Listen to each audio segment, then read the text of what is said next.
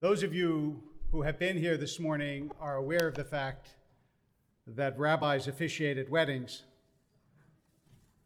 as I had the privilege to do with the parents of both our bat and bar mitzvah. But of course, rabbis are there for the other end of life as well. And I want to say something about two people for whom I conducted Shiva Minyanim this week as an introduction to my remarks today. Two people from our congregation whom we lost. The first was Marvin Teitelbaum, and the reason I mention Marvin's name is when I first walked into his home, I was delighted and not astonished, just delighted that it was stuffed to the gills with books. Because when I grew up, that was the definition of a Jewish home. A Jewish home was a home that had a lot of books, but not for show. Marvin had read them. And Jewish history and learning lived in him. It was a part of who he was. And in fact, those sorts of things run in the family because as I was leaving, his little grandson insisted I not leave the house until he showed me the collection of dreidels that they had. The day before that, I had done a Shiva for David Amsterdam. Some of you may remember David used to sit right back there every single Shabbat, never missed a Shabbat. And in fact, used to come during the minyan too. And as I said at the Shiva, I had a ritual with David because he had hearing aids. And he couldn't hear the sermon without a little black transmitter that he would bring up, and in later years, when it became hard for him to walk, he would have someone else bring up and put on the bima so that I knew, even if everybody else in the congregation was sleeping, David was listening to my sermon. I said that at the house of Shiva. And as I was leaving, his daughter came up to me and said, You know, we think you should have this. And gave me the transmitter. And his granddaughter then said, We buried him with his hearing aids. You can still talk to him. So, Marvin and David, since Jewish history lived in both of you, I hope you're listening.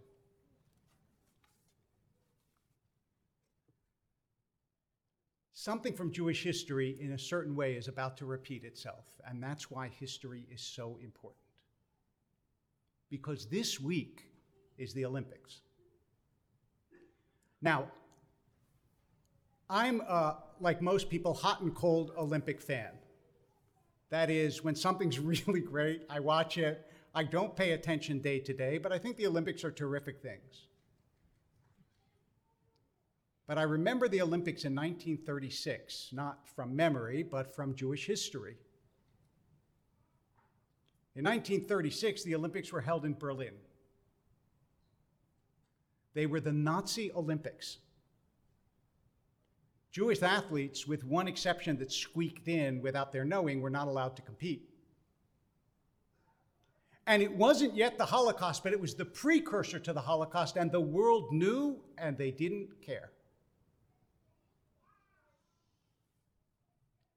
The reason this is so important is because I have lately been having discussions and working with Uyghur activists.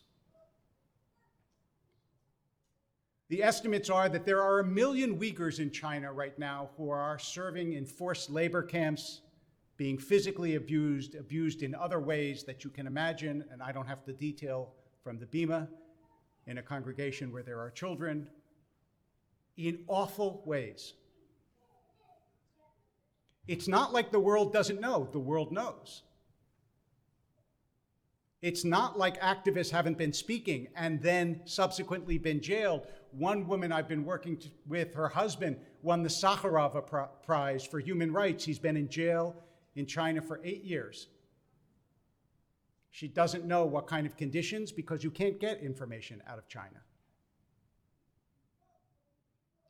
We know the companies that sponsored the 1936 Olympics, like Coca Cola, are sponsoring the 2022 Olympics as well.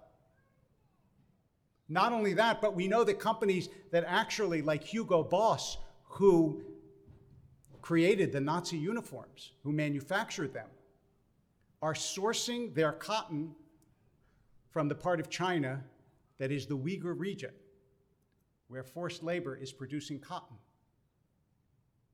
Now, we don't know, since 20% of the world's cotton comes from that region, what exactly is sourced in forced labor, because, of course, the Chinese won't tell you. I presume the companies know, but they're not talking. The reason it matters is not because what is happening to the Uyghurs is a Holocaust. But something doesn't have to be the Holocaust, which is the worst example of inhumanity in all of human history, to be truly awful and for the Jewish people to feel like we have an obligation to speak up. This week, I received this letter. I don't know if you can see it, but it's got little kids signing all over it. See? I want to read it to you. To our friends at Sinai Temple, after hearing about the standoff in Texas, our congregation wants to extend our love and devotion to you and to extend our prayers to the entire Jewish community. In remembrance of Dr. King, this quote stands up I've decided to stick with love. Hate is too great a burden to bear. As friends and neighbors, we are here for you, the Westwood United Methodist Church. All the kids signed that letter. Now, if that moves you, then you realize that religious communities have to stand up when something wrong happens. And we can't ask the world to stand for us if we don't care what happens to others. Nobody in whom Jewish history lives can watch the Olympics and not feel a little queasy. Not say, look, I don't want to deprive athletes of the work of a lifetime by saying they shouldn't go. I don't think that's the solution. But I don't want to keep quiet either. I don't want to close our eyes. I don't want to pretend that it isn't happening. One of my Uyghur friends taught me a proverb that says a person can be blamed for not knowing, can, cannot be blamed, sorry, for not knowing, but they can be blamed for not asking. I think anybody who knows anything about Jewish history knows that it is indifference as much as hate that is responsible for the persecution of our people. Most people were not murderers, but most people turned their eyes away from those who were. We are Jews. We don't pretend to be asleep. I thought about that this week.